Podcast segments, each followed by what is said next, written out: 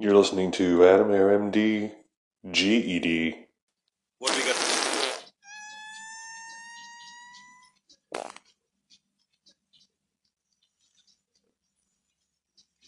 Go on. Underground. Cartoon. Therapy. Got what you want. Give these people air. I'm afraid we all have our orders, Major. Alright, man, I'm gonna call up C2 and fucking get this shit fucking. What the fuck? There's a fucking, uh. Is that a fucking Sasquatch? Trying to hump my trash can outside? What in the fuck? Uh oh. I'm gonna have to fucking call 411. I don't even know how to fucking get this shit away from here.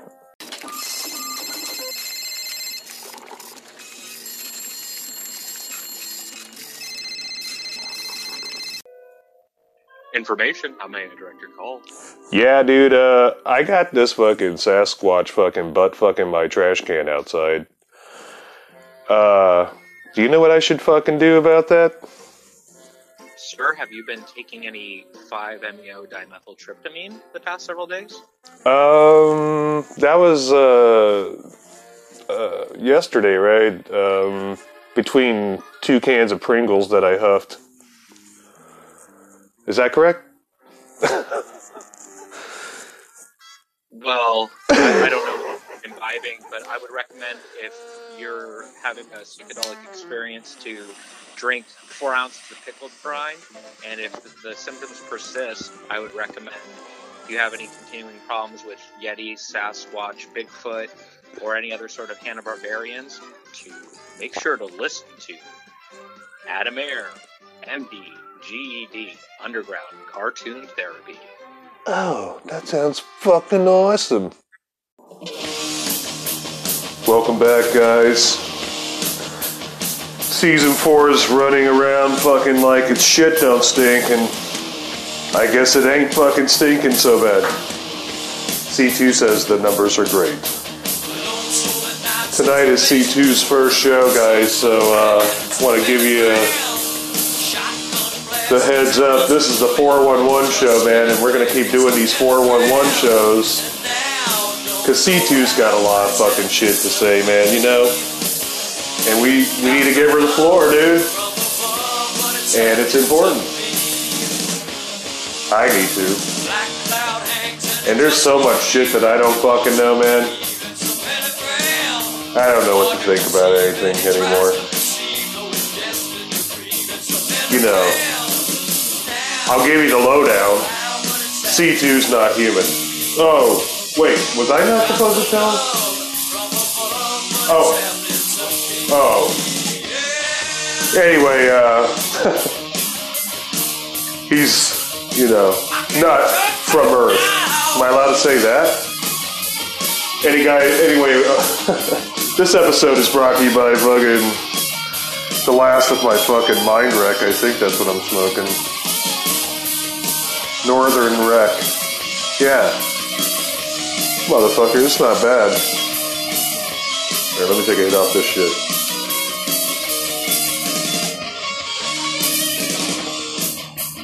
Well, if you guys know somebody that has actually not only got ran into a Sasquatch, but fucking battled one, or battled a Wendigo or some cryptid shit, we need to talk. Holy fuck. This show's gonna be badass. C2 gets the floor. I'm the Andy Richter. He's the Conan. oh my god. Never got to see Pentagram.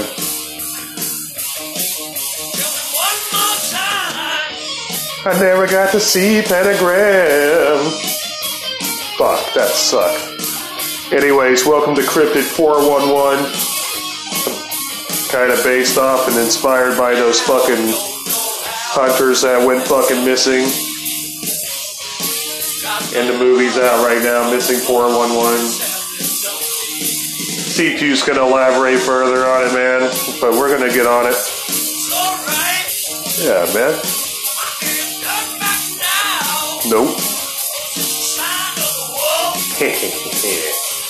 All right, guys. Fucking get her rolling. All right. This is it. Um, like I said, guys, this is the beginning of this kind of format of shows. So, C2, thank you for uh, uh, coming up with this. I think it's a great idea. Um, and I did watch the trailer for Missing 411. It's pretty interesting uh, stuff already. So it should be good to hear uh, what you got in store for us. How are you doing today? Oh, um, a little groggy and tired, but that's because I'm down in the valley. So, taking a break from the wilderness. I uh, am feeling it too. You know, severe PTSD attack today. I feel the whole world is having one, but yes, everybody deserves to have one. You're just brave enough to say you got one. well, sometimes I feel like scrapping the show. You know, I'm like, ah, fuck it. You know, and I guess everybody feels like that. You know, um, it is hard to uh, keep it rolling, rock, and to keep it uh, a solid thing, and to remember it's not all about us. It's about other people, the people that are listening to this, right? Yeah, I hope so. I mean, otherwise, there's not much point. But I guess it is fun if we just talk. But I sure hope other people actually enjoy this. I did have a friend say earlier, you know, hey, even if you you you you, you know you have to put it out because you know even if it's even if no one listens to it, you got you owe it to yourself. Yeah, Yeah. you, you know, like I, and you know me, I'm always like, just create. Eventually, you know, that, that's all you need to do. People like it or they won't, but if you do it for them, then you're not creating. So I agree, and uh, I like that as a as an icebreaker opener here in the two minute mark. So let's go ahead and uh, bust into the show proper because you know I'm definitely uh, this is one of the top five most interesting things in my life.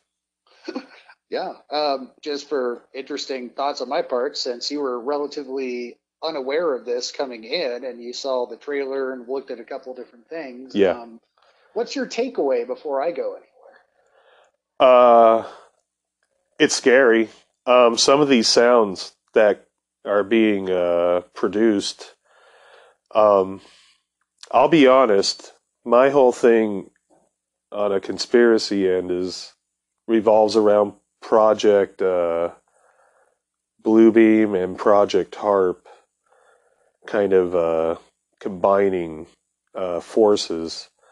And sometimes when you hear these sounds and stuff. It's been recorded through many years now, specifically uh, in the heartland of America or in the UK. But Oh, crazy ass trumpets? sky trumpets, sounds like that. Sometimes when I hear this stuff coming out of the woods, I think about, hey, there is the technology. Kids could actually just set this stuff up in the woods and fuck with people they know are a mile down the road or you know, it's kind of hard to discern where the line is. But when you came in with your story about being stationed in northern Canada, and once again, guys, go back and listen to both the uh, Spooky LA episode number 13 and um, Wendigo PTSD. This is kind of a, a follow up to those episodes, yeah. Um, I yeah, that makes sense to me, or a continuation, or Yeah. uh, whatever works.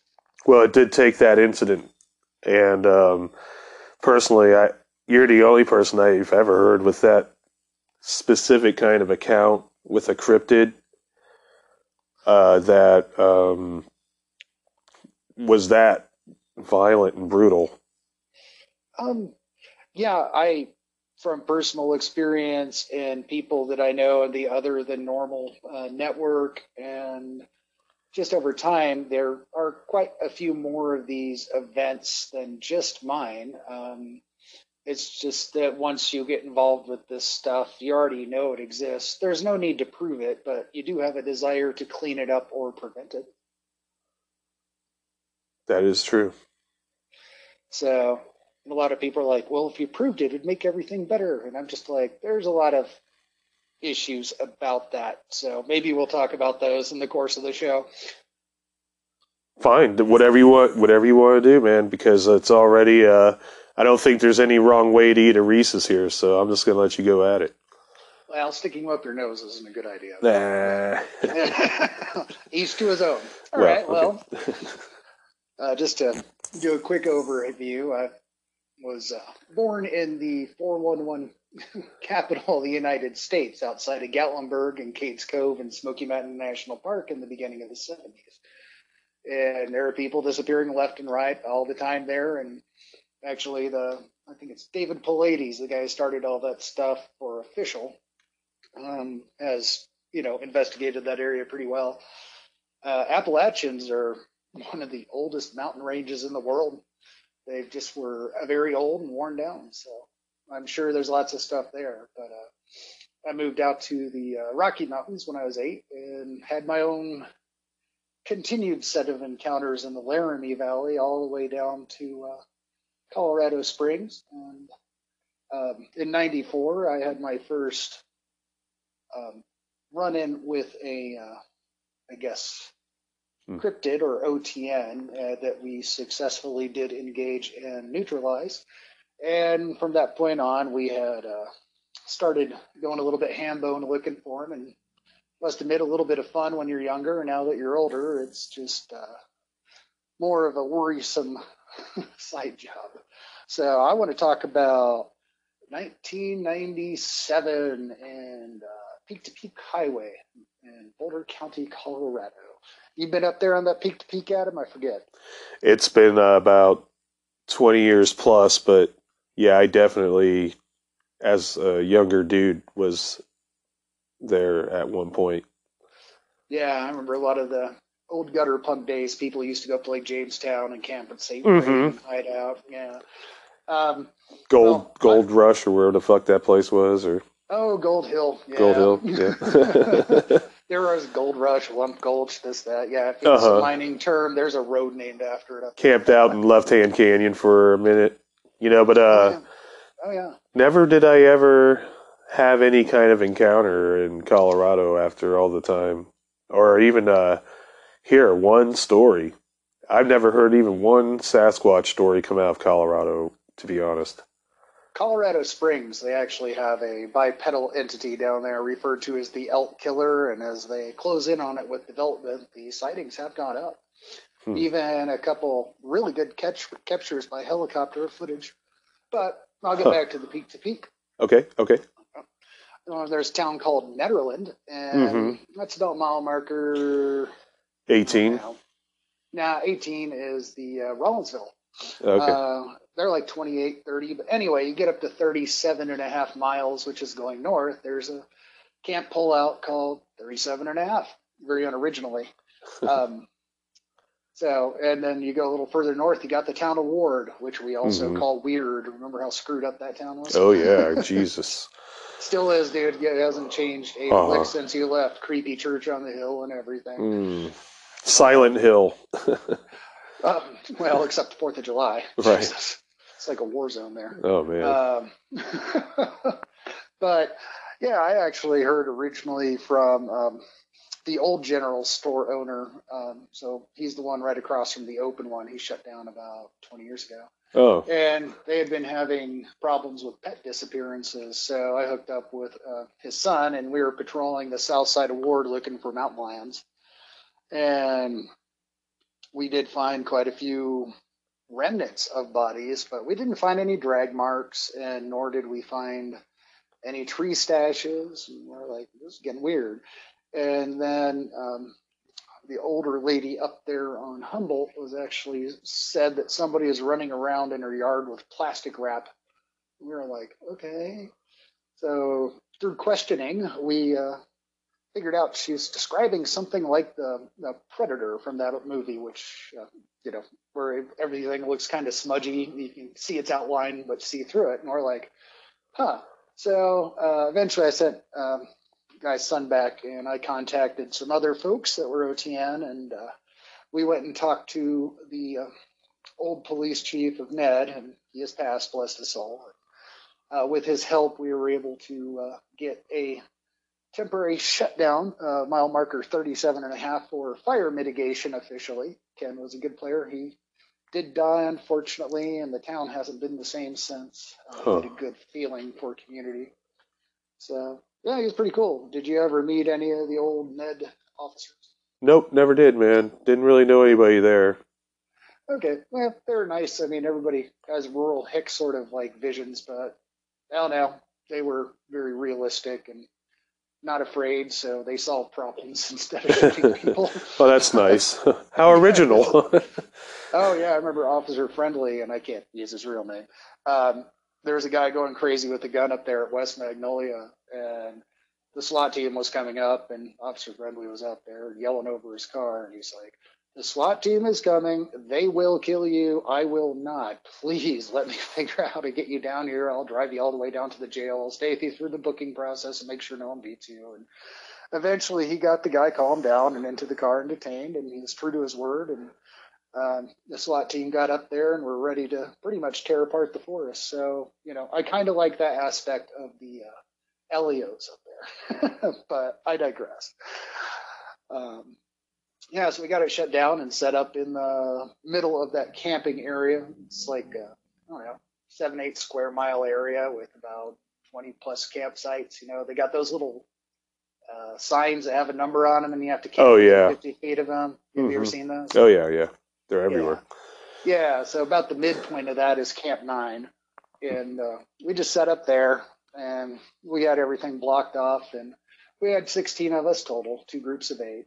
We had a lot of equipment, and from everything from biological sampling, microscopes, and tubes, testers, preservatives, to heavy-duty ballistics.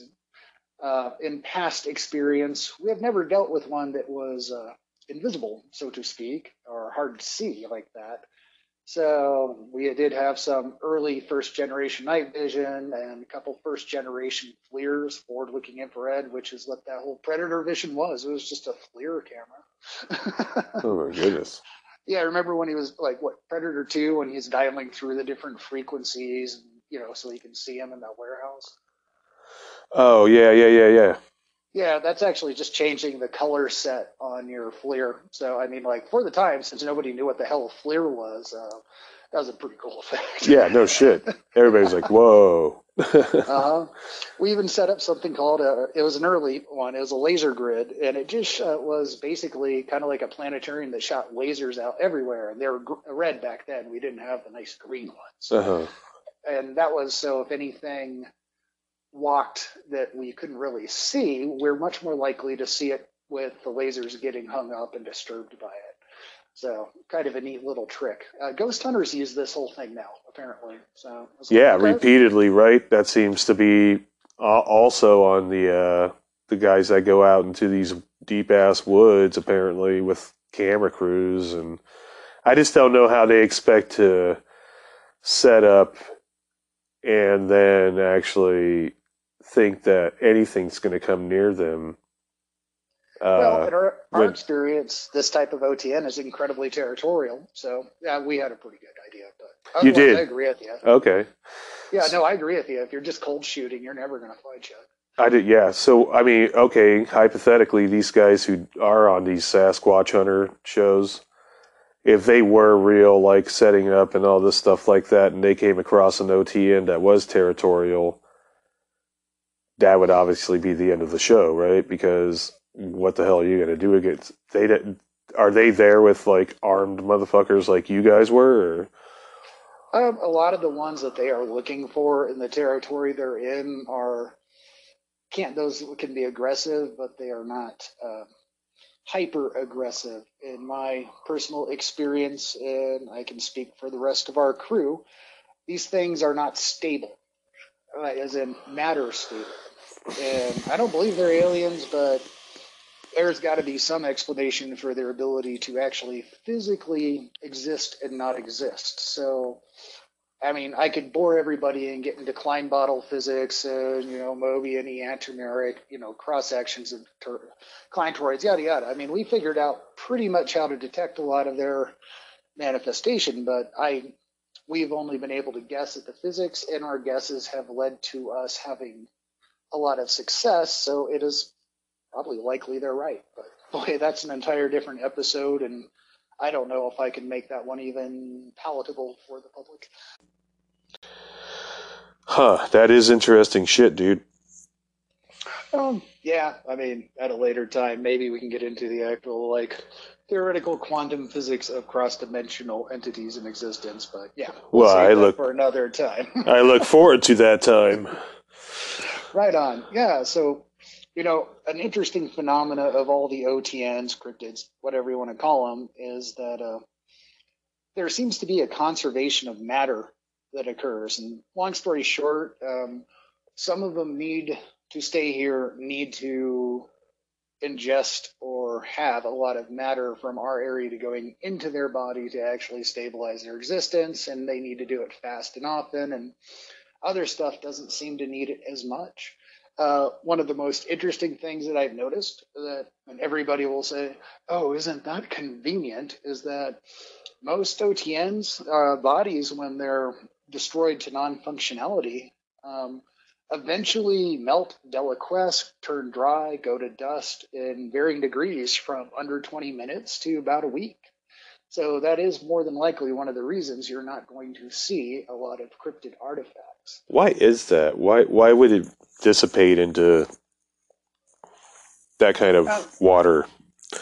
or dust or anything. It's Yeah. conservation of matter. I mean, if they come from a sideways or parallel place, then there's going to be slightly different constants, and eventually gravity could be a fraction off. Light speed of light could be a fraction off. The amount of energy to hold an atom or a molecule or water is going to be a fraction off, and while that has no immediate short-term effect, eventually that leads to instability of matter itself, and it doesn't go away so much as just break down into its, you know, component atoms, and then even the atoms without the uh, normal amount of electromagnetic repulsive force to hold them together are going to break apart into fragments and people are like that's fission nuclear it's like no it's low grade dissemination and those protons and electrons will just disseminate out into the universe and eventually either break down in a way I don't understand or somehow get assimilated back in with a constant adjusted to ours. So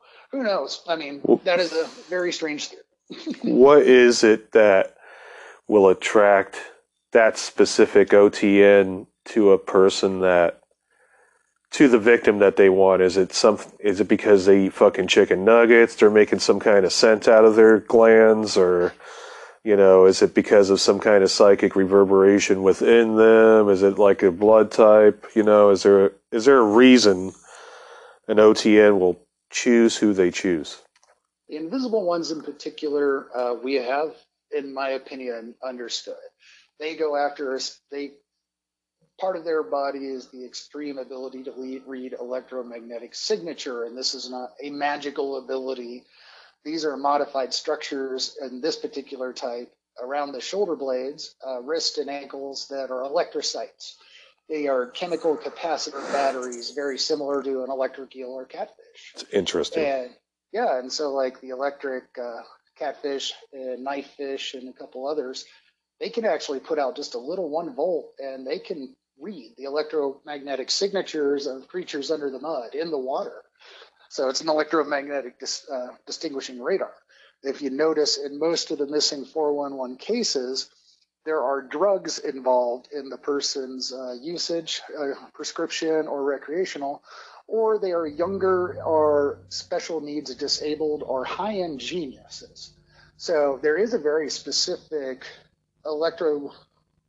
electroencephalographic um, signature, and there are very specific uh, subset of people that are targeted by these events, and which is since I'm an autistic savant, I'm sure that's why I've had my more than share of run-ins with them, uh, especially in the predation type ones. So, I don't, that make any sense? Um, hmm. Kinda, but you know, I, you know, I'm, I think it's making more sense probably to more more people listening to it. Oh yeah, yeah. You've you've, you've done those EEG things, right? Uh-uh. Oh, that's where they put all the electrodes on your head and they can look at all the brain waves. With the little like uh, nicotine pad things. Yeah, they that's going to a computer. Yeah. Now, some fish and some animals can actually discern that without all that equipment from a distance. Um, so that's more than, and statistically, it's gone after all these people with very, very specific um, neurological conditions that would give a lot of the same signatures. So that's kind of creepy in itself. And the electrocytes or giant electric organs in itself would allow that sensing. So Huh, uh, I did see this thing on like uh, I guess they were in Loch Ness or whatever, and they used that kind of thing where they were using like uh, some kind of sonar junk to look for him. Is that what you mean? it's like a sonar using electromagnetic fields. Okay, now do these things live on ley lines? Is it is that where you'll find the majority of sightings? Is it does it match up by chance? I was wondering about that. We have found an unusual phenomena over the years about split trees. Um, if you go into the pine forest along the peak to peak, and I've seen this demonstrated in North Idaho um, and Washington and even the Greater Smoky Mountains, uh, if you find a tree that is split, you know, just grown into a fork, if you get there on that tree and you look around it and just use it as a site, you can usually find another split tree directly in line with it. If you walk to that one, you can usually find another split tree. And that is originally how the Tsalagi or Cherokee would identify their ley lines or tribal lines in some ways, is that the split trees are supposed to be a byproduct of a junction of the uh, spirits of the earth, ley lines, or whatever you want to call them. Um, so that was an interesting way that they would use to track or find ley lines or decide where to put medicine lodges. And I've seen the Yupik also have that, which is another tribe in the northwest area, which is completely unrelated to the Cherokee in any way. So Huh. that's interesting. So yes, I've seen a lot of split tree environment, especially up there at 37 and a half. Um, whether or not that was coincidental, I don't know, but there's just a lot of those micro um, ley lines or just earth lines, and you can track them by split trees. So if anybody's out there and wants to try that, go into the forest and find a split tree and start looking around. You'll see the next one, and you can graph a nice little line pretty easily. Give you an idea of all the upwelling. Um, I got a weird question for you. We're weird people.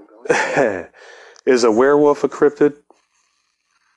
Um, I mean, it could be. Um, But does it have to stay a cryptid full time in order to qualify for a cryptid, or can a cryptid be like a human that turns into a cryptid? could be. I mean, I would classify that as a NU or new class. That is a infective cryptid class, uh, a biological hazard that is a cryptid itself that does have effects on people. Like, uh, I guess, for example, a zombie virus would be a possible uh, cryptid, and the zombies would be a symptom of that cryptid. Does that make sense? I mean, so the zombie itself isn't really uh, a physical es- entity more than an, it's an essence.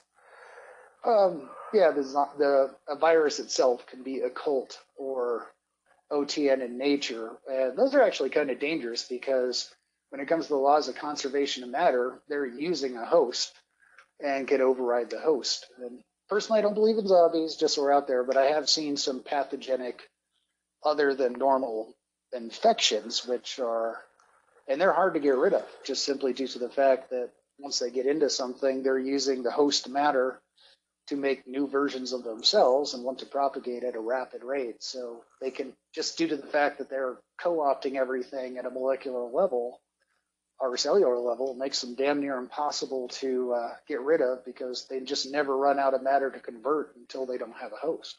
Oh, So those are actually pretty intimidating and luckily very rare. huh. How many? Well, okay. Because there's so many OTNs that aren't just earthbound. They're like from other places. Well, from everything we can discern, um, I know you and I have different views on this, but I just don't believe in aliens due to the Fermi paradox. It just the math is wrong for me, and I understand that flies in the face of a lot of a lot of other people say, and they're like, "You believe in stuff from other dimensions, but not from outer space," and it's like, yeah, because things have been proven over and over again by scientific uh, researchers of uh, UK and China and America that we do have evidence of parallel tracking or existence of matter and events to us, and they're just not stable enough to last. What they get here, they can manifest for a while. They just can't stay here. And also, if they have a different constant of like a reflection of light or a gravity constant that's a little bit different or anything like that, then they're going to be damn near impossible to film and they're going to wreak havoc on most of your equipment because their constant's off. And the interaction of two constants is like interacting a hot and cold front. They just make weather while everything adjusts out. It's pretty crazy. Um, so as far as what I believing in aliens, and you're like saying that you don't, but you believe in quantum dimensional crossing beings, like that can go sideways through time. So you want to give us the lowdown on the theory or uh, what the name of the theory is that you were talk when you dropped right at the beginning. You were like, "Well, I believe in the whatever because Oh, Fermi paradox? yeah." Tell us a little bit about the Fermi. Oh, well, Fermi paradox is just. Uh oh, breaking up a little, buddy. Oh, am I here? Yeah, you're here now. Okay. It's a series of mathematical equations and constructs which shows that once civilizations reach a certain point, they hit something called a great filter. Like, uh, we could say that the great filter is every civilization reaches nuclear power and then kills themselves. Well, we've gotten by that. So, what is the next great filter? You know, there's always events that can just cumulatively build and manifest again and again and again, preventing life from existing, Hmm. from being able to get off the planet on a wide level and get out into the universe. And so that's the Fermi paradox in a nutshell, but I mean, it's not exact, and I'm not going to throw all the math and get complicated with it. That's the basic concept. Um. Okay. Uh. So let me go ahead and uh, pause it for a minute. Okay. So going back and looking for these cryptids. Let's let's get back because I I'm I'm a stoner. I'll drift off a little, but I think we got enough icebreaker. You know. So Well, uh, once we had secured the area with help of the local LEO, uh, law enforcement officers, we set up at uh, Camp 9 and we split into two groups of eight. We'd send one group of eight into two groups of four out and leave the other group of eight back as backup and running other stuff at the camp. And we just alternated out for the course of the day and um, really weren't getting that much. We didn't find anything. Um, some strange marks on trees, which didn't make much sense, but they weren't claw marks. They were weird, uh, like rhomboid rips out of the tree in different places. And we're like, okay, so we did log that and moved on. And, you know, that night we decided not to do any night ops. And we bas- basically set up a generator, put a whole bunch of arc lamps out, you know, the big yellow work lights, and just radiated them out had everything secure, everybody within everybody's reach, stuff like that.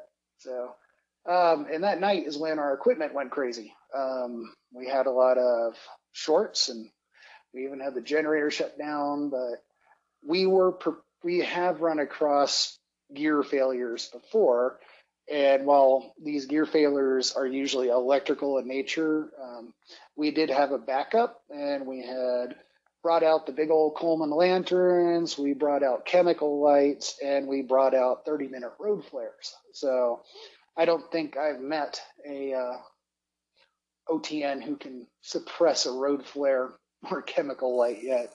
Really? That's how it Yeah. is. yeah, I mean the electrical stuff or anything electrical can get screwed, but Huh. you can't stop a road. You can't shut down a road flare or um, chemical light with electromagnetic. So, the, any ideas that these guys could be electrically charged is definitely uh Oh yes, we've verified that 100%. okay. Uh, go ahead. Go ahead. I just wanted to. okay, um, so we held that, and the events died down in the uh, early morning, like way early morning, and then we just kept the place stable and shifted out. Once daybreak was up, we gave it two hours past daybreak to give us good light, and we were out again. And uh, that's when we started getting uh, readings on electromagnetic field meters on Gauss and Tesla. That's just a measurement unit for them. And we were seeing stuff that was two times higher than being next to a main circuit box in a house, which is pretty amazing because you have to get like about three to three feet to three inches to get those readings. And we're getting them out here in broad open country with no real radar sources or radio or anything around us in the middle of the mountains. That's pretty crazy. so that day I was with uh, a group, or the Alpha group, which is just eight of us going out, and Beta group is back at camp. So once again, we split into two groups of four, and we went out there, and we kept we man, it got interesting. There's the Gestalt effect where once you start looking for something that's hard to see, you start seeing patterns and shapes and everything. Yeah. So, um, luckily, all of us, while while while we are wound up and uh, a little bit hyper attentive to our environments, just due to all of our different backgrounds, and a lot of us have seen quite a bit of combat. Um, we're all disciplined and had good control, and you know we weren't ragging on anybody because this was unknown territory for us in this particular type, and it was a stressful day. We were out all day, and we uh, went back. Beta went out, split up. Two groups of four came back. We did that total of two times each during that day, and boy, it was tense. It was Right. uh, our all our electromagnetic meters are back online, and we're just getting transitory things. It's here. We're getting the reads coming up and going away. I mean, we we're using forward-looking infrareds, and we're not catching anything really, but we might have got something. It was it was tense, and we were starting to realize that we were getting worn down a bit, and that didn't feel good. So we all fell back early that day, and we set out tripwires with. Uh, a special infrared light stick that you can't see, but we can see with the night vision. And Like the little Ravy stick. Yeah, yeah. Except this one doesn't. If you break it, it looks like it's broken. But if you put on night vision, it glows as bright as. Oh, okay. Yep. I know what That's what mean. they all were originally. Yep. Uh, the consumer ones came later. Uh-huh. So we were looking at that, and uh, that night was kind of nice, but, but we got hit by. a You've been in the mountains here. You know how the weather changes on a dime. Uh, we got hit by a huge thunderstorm, and you know how mountain thunderstorms are. Oh, yeah. Yeah, so that was pretty hardcore, which is also another described event from these we'll get back to later.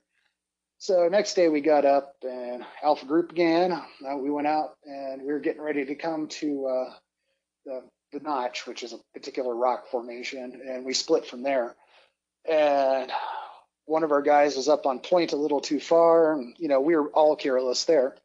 Um, he got up a little further away than he should have, and we let him get in front of us. So we're just probably we're a little frazzled, and that guy immediately made some sort of noise. It was like a sharp exhalation of breath mixed with and we actually turned, and the son of bitch is actually just going behind a rock, and it doesn't look voluntary. So we ran really fast up. We turn around, and he's halfway up this uh, chunk of granite with a tree on top of it, getting ready to go up a hill to the rest of the range. And that guy's not holding on to anything. Something's got him really hard. And it's funny because he looks just shocked, like he can't move. And we're trying to figure out, and his foot's hooked, and part of his gear is hooked on a ponderosa root that was sticking off the edge of the dirt. Oh shit.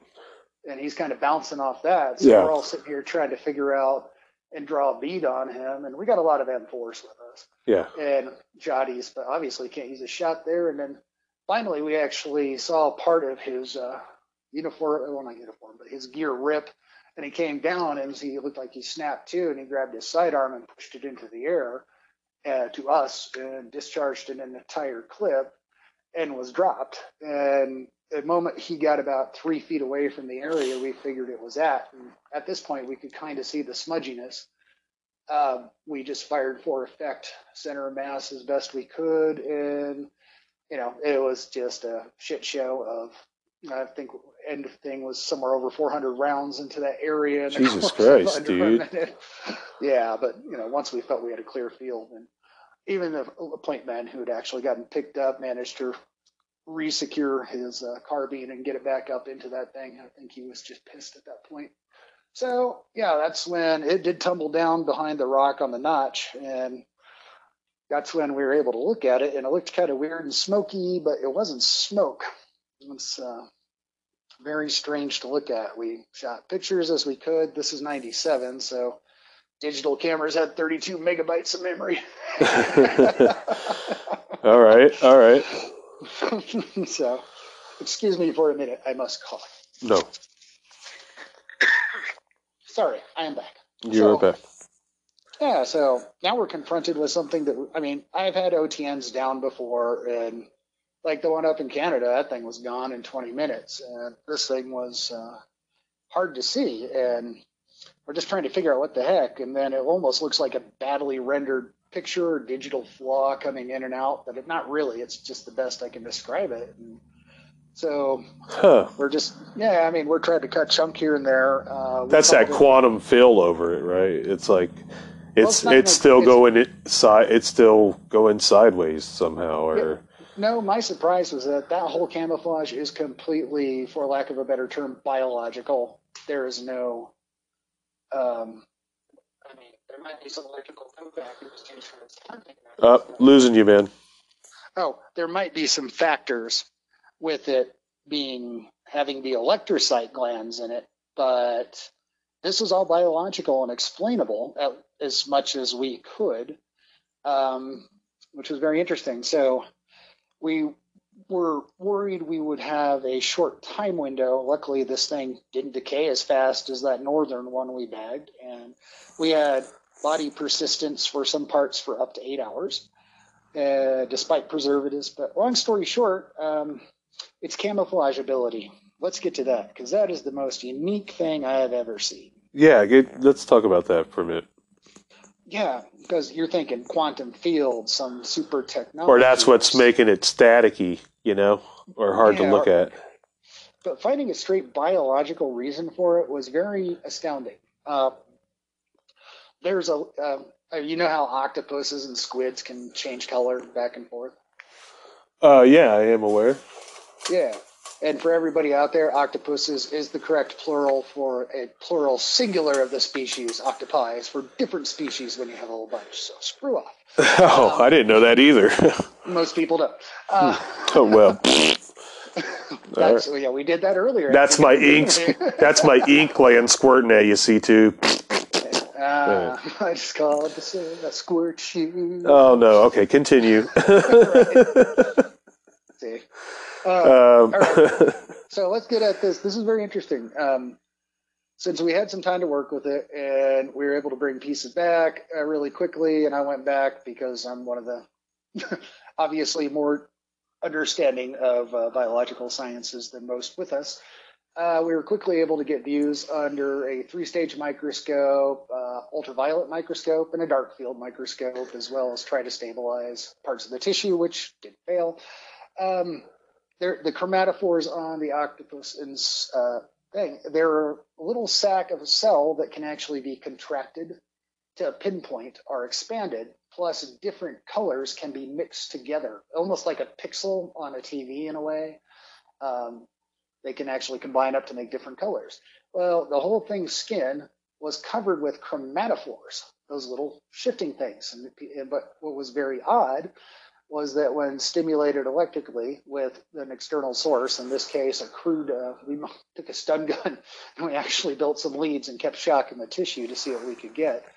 Um, those chromatophores also are bioluminescent, meaning they can make light. Um, it's not like a shining bright light, but it is actually a very distinct and discernible light. So, in the top of each of these chromatophores is a small hollow hair. These small hollow hairs actually project the colored light up to the top and spread it out a little bit. It's like a fiber optic. It's totally cool. Its body is covered approximately um, from what we could count, it's kind of hard to tell at K, but two to thir- 2,000 to 3,500 hairs per square centimeter, each one capable of projecting a micropoint of light. So, long story short, this thing had the ability to project, not just emulate the terrain, but project the terrain that's behind it with light emission. So it couldn't do it perfectly, and that's what causes the smudging. But that's actually how it does it. It's a bioluminescent chromatophore with a fiber optic tubule. So it's basically a very complex organic LED screen on its body. How's that for crazy? It's pretty crazy. That's pretty out there. Haven't heard that. Well, I know, and it does make sense why. And it's interesting because we started comparing what a screen would look like if you filmed it with a camera and we did test screens, uh, digital screens with a camera moving around, and that screen has a lot of the artifacts some of those invisible creatures have when people were filming them, where they saw the smudges and stuff, and it causes weird squaring and rounding, so almost it makes the image look like it's been edited in. You know how it looks kind of like just a smudge or defaults are some problems with the flaw. So it was a very interesting thing to find out. Huh. The other thing that was really scary was our plate man actually did recover really quickly, and he All reported right. that he had been electric shocked, not electrocuted, but an electrical uh, discharge into his body that was constant that kept him paralyzed and unable to say or do anything. And when the uh, bottom part of his harness caught on that Ponderosa piece and the thing tried to lift him, the gear slid and it must have lost Ooh. contact with him. So that's why he was able to grab his sidearm and put it where he thought was point blank. And Whoa. discharge got dropped and allowed us to get the drop back. So that's pretty scary. So this thing has a lot of potassium channels in it and some sodium channels that are in these big glands of the arm and feet. And these are things that are very similar to the electrocyte or the electric killia gland in uh, quite a few of the uh, electric fish species out there. Um, and in its back, it had two large glands, which were almost like two kilograms in size going up and down the back in a long striation. And I think that, and those, they're shaped very similar to an emitter of certain types of microwave, RF, or other frequency uh, transceivers to emit and receive. So I think this thing's actually capable of inducing severe electromagnetic field distress. And I think it might have been originally designed to cause cognition problems in people. Um, because a person exposed to a heavy RF frequency or EMF frequency, it can cause some strange behavior, like uh, imitates a uh, frontal cortical partial seizure, where a person will suddenly lock up and then sprint in a straight line nonstop until they collapse.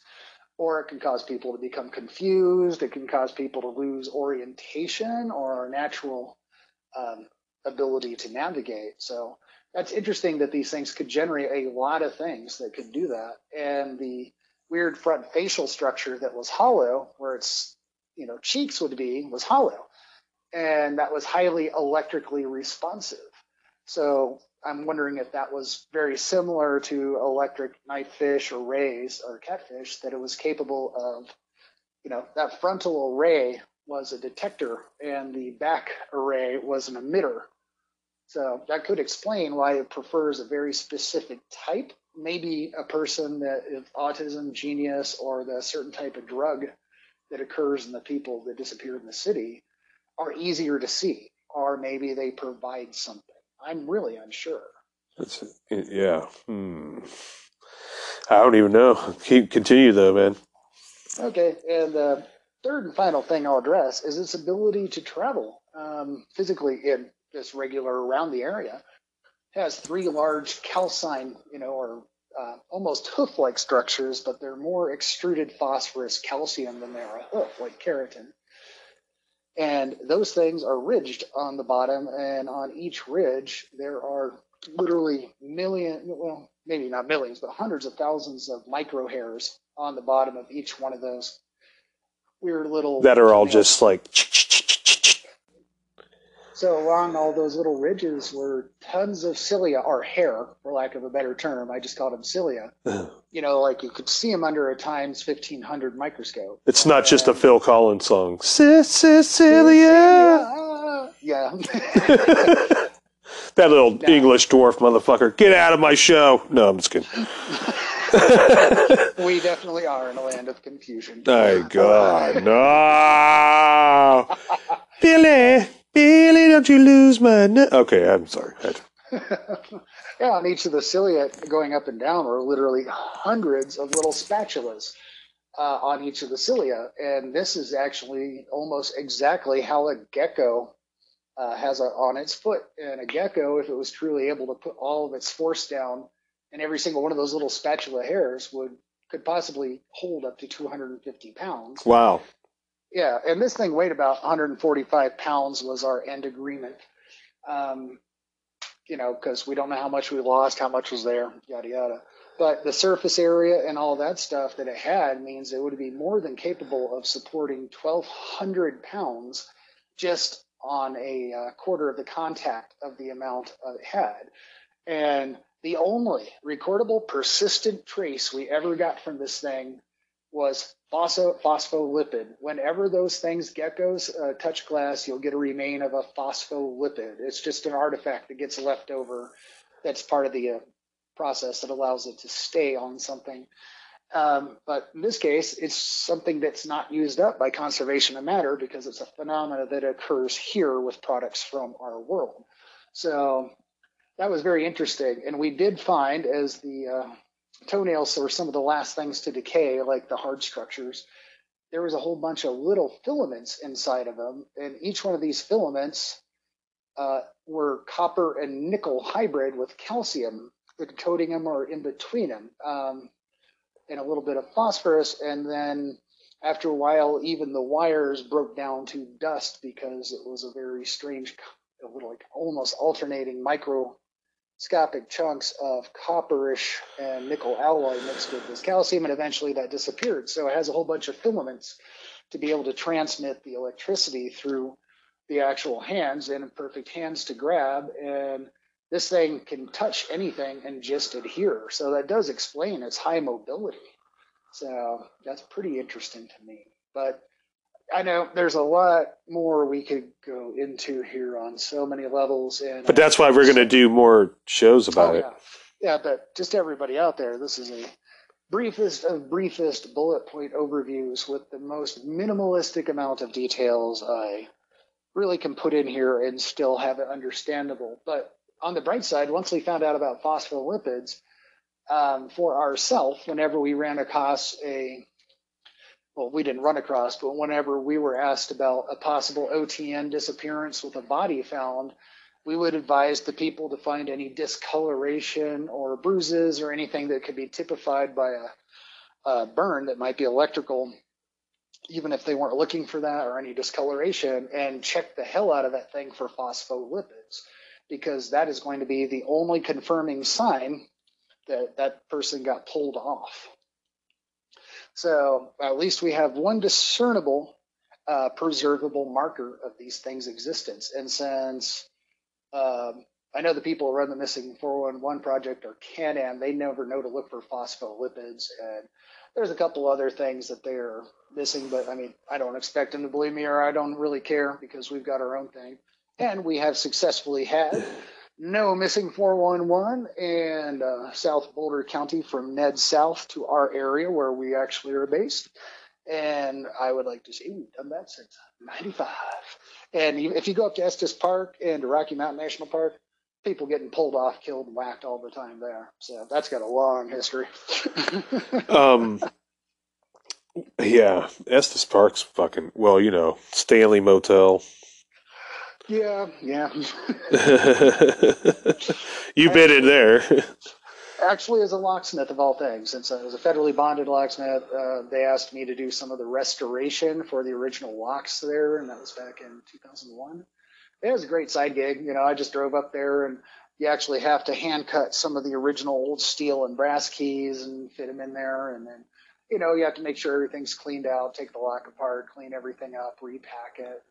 We actually, I'm really good at preserving old locks. I used to do that a lot in the Bonnie Brae neighborhood, and I even redid the Eucharist box in St. John's Cathedral, the one that was across the street from a porn store on Colfax, and oh a yeah, war between porn and church. It was. I fucking remember that. I remember that. And Miss Kitty's is still there next to the fucking church. no kid. Yeah, oh, yeah. Well, you know, remember they built that Good Times down there, like a couple blocks up. Yeah, no, I always just remember. I guess it was Kitty's, and it was like directly facing St. John's Cathedral, and they had that half block park between them. It was like a face off. Yeah, yeah, exactly. It's weird. Yep. Porn versus the church, pay per view. You know. Open the church. Here's the church. Here's the steeple. Open the door. There are no people across the street, and in the Kitty's, there they are. Yep, suck these titties. That finishes the fucking uh, poem. Yeah, that finishes the poem. You can, you know, but uh, anyway, thanks for being here, C two, and thanks for the, uh, you know, the cryptid four one one fucking layout, and I'm looking forward to, you know, uh, into steps of Art Bell and the inspiration of guys like this who have talked about this before us, and uh, hopefully we can get some. Uh, you know what would be cool is if we could get somebody from that troop that you were with to to tell their version of the story or some shit even. there are a couple I actually they will not want to be identified, but I possibly could get them uh, to speak on their own personal experiences. Maybe that's how we'll expand the next 411. Oh shit. All right, we're at the end of the hour, guys. But I uh, C2 once again. Thank you. Is there uh, anything you want to leave the cryptid adventurer guys out on? Uh, you know, who, obviously you have so many details, and even for a dull down show, I can't. You know, I've heard you wound up too, man. I can't keep up. But when you, uh, this is this is a good one. I think people were able to, you know, understand, and uh, I know I was able to more. But you know, I'm kind of a dummy too, and I'm just sitting there going, "Oh, I'm just fascinated with the whole thing."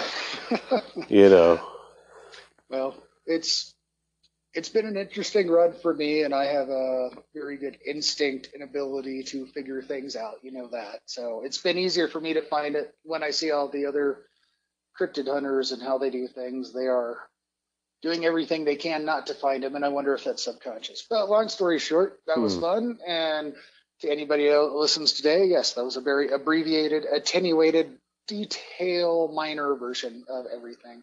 If you do have any questions, feel free to leave a message. Uh, we might be able to get back to you and explain uh, a detail or two more that you might be curious about. If you Yep. find it helpful, share it with other people. And you don't even have to, you know, just tell you got it from us. I mean, we can use it freely. Um, And we're about to-. Yep, and we're about to have our YouTube channel up, and uh, we're about to. Uh, uh, if you guys got to contact us, you can always hit me up on the Anchor platform. Leave me a message. You got one minute to leave an audio message, or you can call me at 206 666 5847 and call the studio directly, which is just me smoking in the bathroom. So, um, Yeah. yeah, come on in, join the show. And uh, C2, thank you for being here. I appreciate you always. Right on, man. Well, you call everybody out there, leave us a message, call us full shit, or call us with questions. Let us know your, your cryptid curiosities. All right. C2 out. Adam Air out. Wow. Well, thanks, C2, for giving us this uh, really descriptive uh, breakdown Whew. I'm fucking baked today, y'all. Just under the weather. But this was a sick ass episode anyway. And, uh, you know, I'll try to keep my energy up, eh? Oh my god.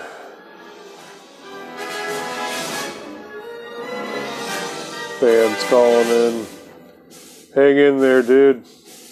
Yeah, well, maybe that's a poor choice of words. No, I'm just kidding. oh god, just give me a fucking gun. Korea wants to nuke us. Cryptids wants to kill us. Zombies.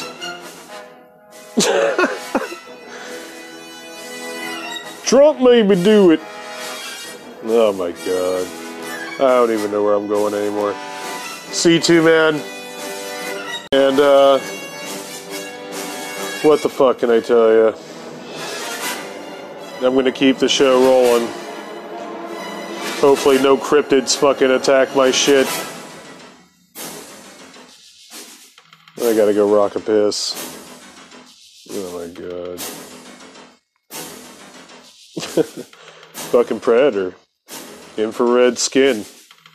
I don't know what we were even talking about. Alright, see you next time.